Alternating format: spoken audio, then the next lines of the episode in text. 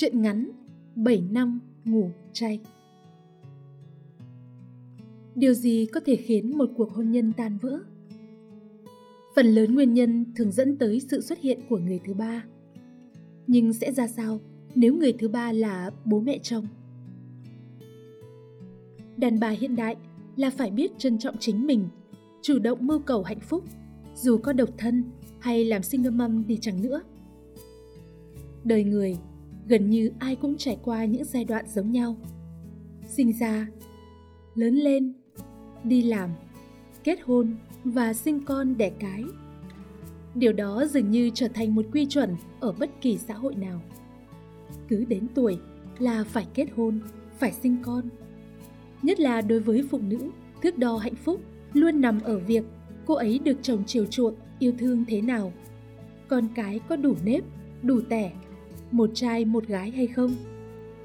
Một người đàn bà, dù sự nghiệp có thành công đến mấy, tiền có vài nghìn tỷ đi chăng nữa, xài tới cả trăm chiếc túi đồ hiệu, nhưng không chồng, không con thì vẫn luôn bị coi là bất hạnh.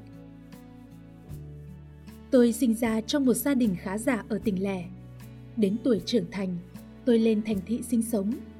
Với năng lực tốt và sự nhạy bén, tôi trở thành một chuyên viên marketing cho một công ty lớn, với mức lương cao và khiến tôi chủ động về mặt tài chính, không bị phụ thuộc vào gia đình hay bất cứ người đàn ông nào.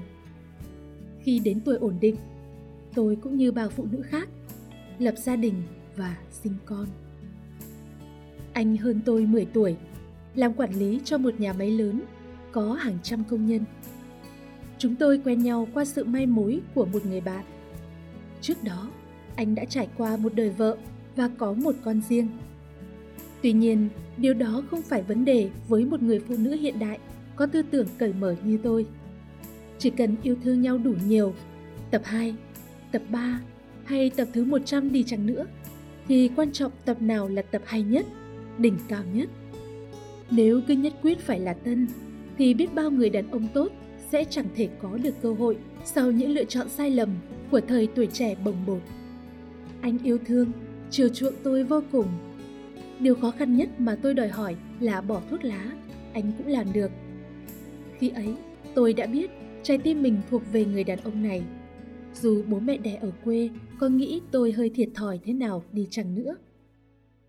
Chúng tôi kết hôn và tôi về sống cùng anh và bố mẹ chồng trong một ngôi nhà nhỏ, có diện tích khiêm tốn ở trên khu vực phố cổ.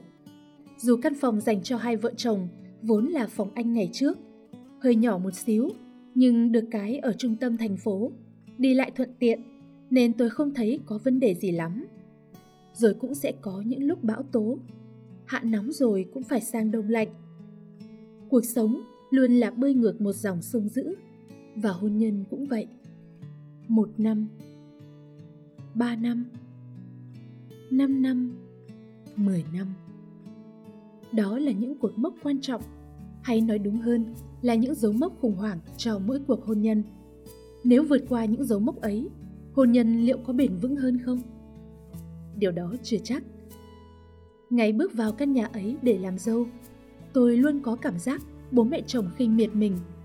Họ chẳng bao giờ to tiếng, nhưng luôn có một cái gì đó rất bề trên, và mọi thứ tôi làm, chỉ cần hơi sai một chút thôi là họ sẽ có cớ nói mỉa. Giống như việc tôi lúng túng sử dụng điều khiển chiếc Smart ti vi mới thôi là mẹ chồng sẽ có cớ nói: "Ừ thôi, cái này thì con làm sao mà biết được."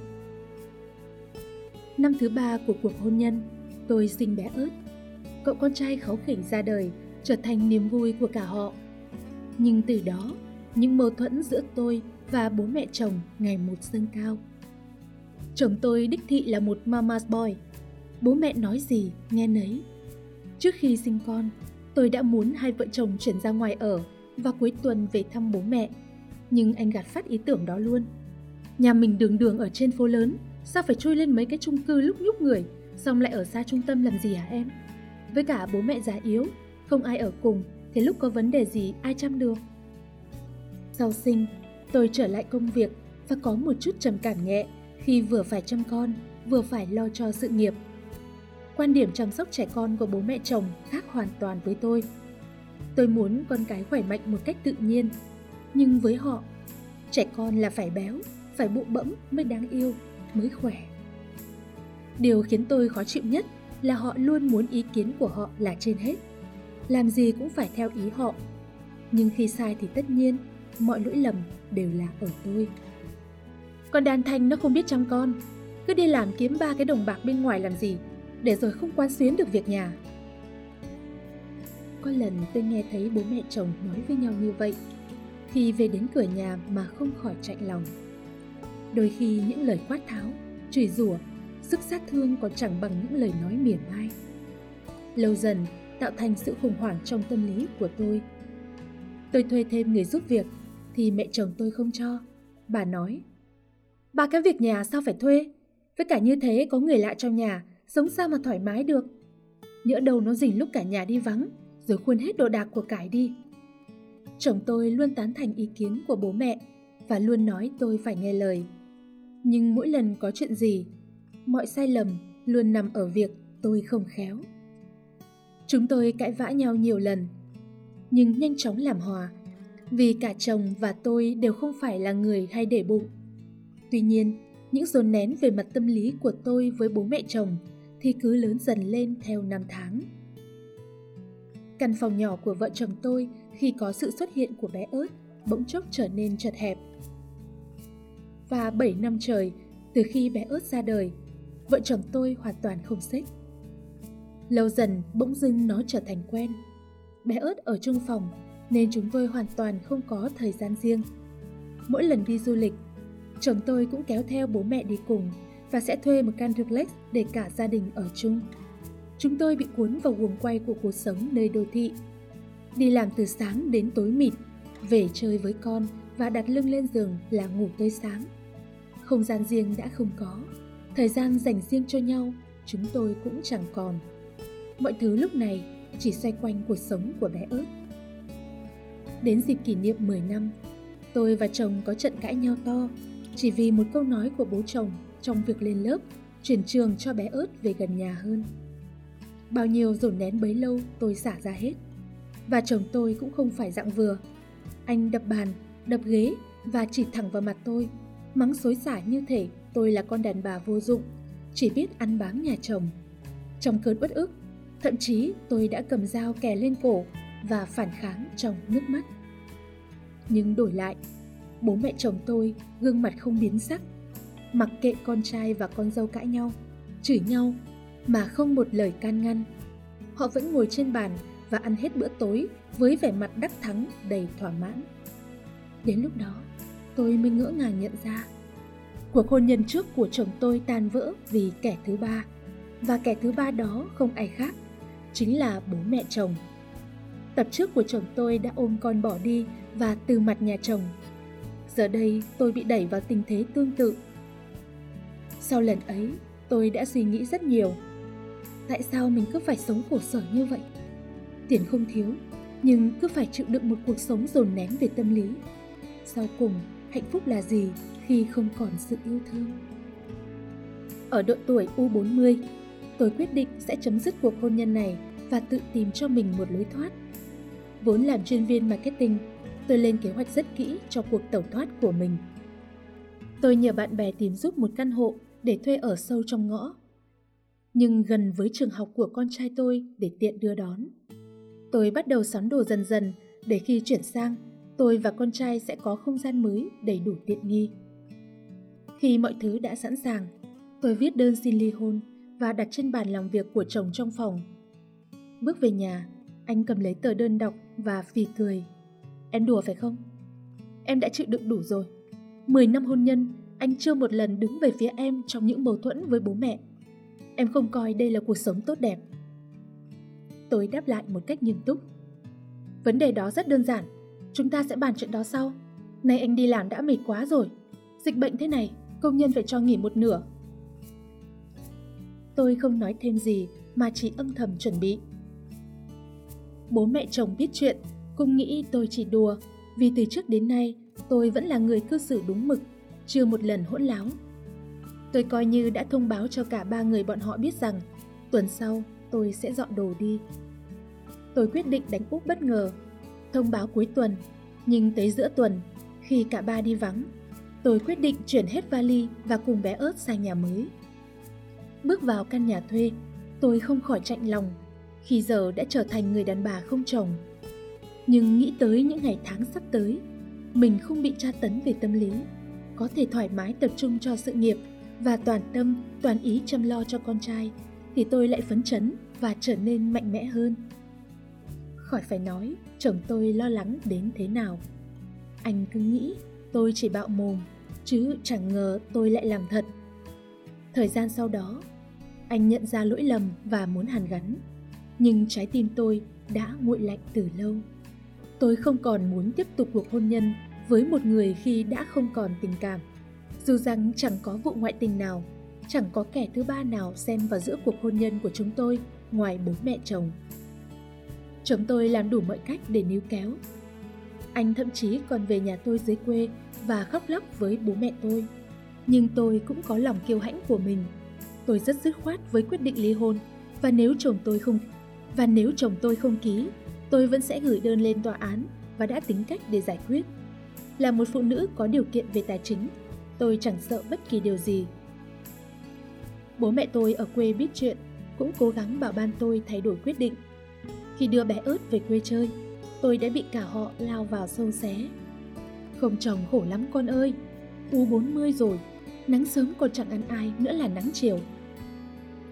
Tôi bỏ ngoài tai hết tất cả những lời nói đó. Tại sao phụ nữ lại cứ phải có chồng mới hạnh phúc? Dọn ra ngoài ở được một tháng, tôi thấy rất hài lòng với cuộc sống của mình.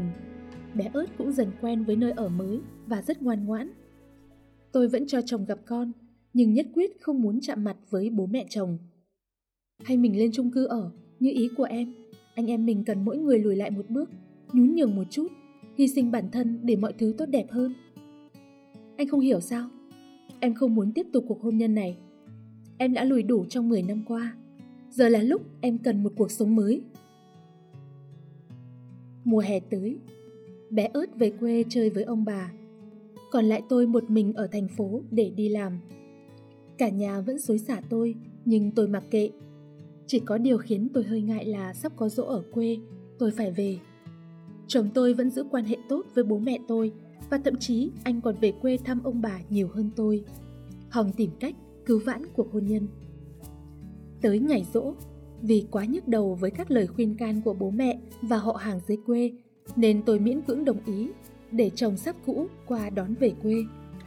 Chồng đánh xe ô tô qua đón tôi từ tờ mờ sáng. Anh phi xe vào tận trong ngõ, mở cửa xe bước lên. Bất ngờ chồng lao tới hôn tôi. Tôi bỗng dưng bị động và theo phản xạ đã tát chồng một cái đau điếng. Anh được thể lại lao tới ghìm tôi xuống và hôn liên tục. Sự tổn thương và cô đơn trong tôi bấy lâu nay bỗng nhiên tuôn trào thành hai hàng nước mắt. Cơ thể con người là một bộ máy rất mỏng manh và dễ bị ngứa ngáy, trong khi sức hấp dẫn về giới lại vô cùng mãnh liệt. Bảy năm ngủ chay, tôi gần như còn quên đi cảm giác được yêu thương thế này. Tôi đã chuẩn bị mọi kế hoạch, mọi tính toán cho mình một chặng đường hạnh phúc mới và trở thành người đàn bà độc lập, tự chủ. Nhưng chẳng ngờ chồng lại có nước cờ thế này, đã gãi đúng chỗ ngứa mà tôi dường như bỏ quên mất trong bao nhiêu năm. Sau đó, chúng tôi có những cuộc nói chuyện nghiêm túc hơn, những buổi tối riêng tư để tìm ra vấn đề của mỗi người. Đêm cuối cùng, tôi quyết định thử lùi một bước và hàn gắn với anh. Chúng tôi chuyển ra một căn chung cư để thay đổi môi trường sống, làm lại mọi thứ từ đầu. Bố mẹ chồng từ sau cuộc đào tẩu của tôi cũng đã bớt hơn và nhận ra sai lầm từ cuộc hôn nhân trước của anh. Sau nửa năm, tôi cũng quyết định đối mặt với họ, vẫn với tư cách là người con dâu. Mọi thứ dần khá hơn. Cuối tuần, tôi và chồng vẫn đưa bé ớt về nội ăn cơm và không chung sống cùng bố mẹ chồng.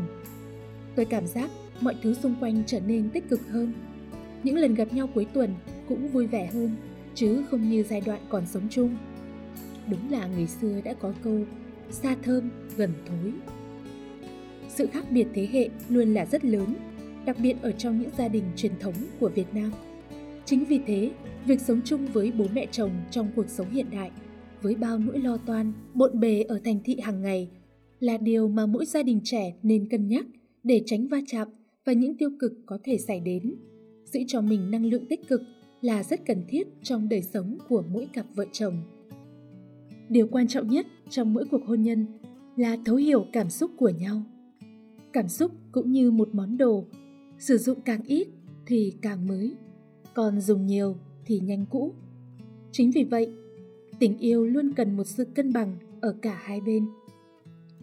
Hôn nhân giống như một điệu nhảy giữa hai người, cần sự phối hợp thật nhịp nhàng. Người tiến thì người lùi, có người giang tay thì phải có người nắm lấy.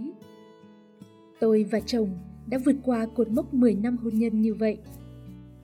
Đàn bà hiện đại là phải biết trân trọng chính mình, chủ động mưu cầu hạnh phúc, dù có độc thân hay làm single mom đi chăng nữa. Nhưng nếu bên cạnh luôn có một người đàn ông song hành cùng mình bước qua mọi khó khăn, thì hạnh phúc trở thành sự viên mãn. Chúng ta có thể chọn niềm kiêu hãnh, chọn cô đơn để thành công. Nhưng nếu chấp nhận hy sinh bản thân một chút, chọn yêu thương và chữa lành, thì sẽ nhận ra được hạnh phúc thực sự.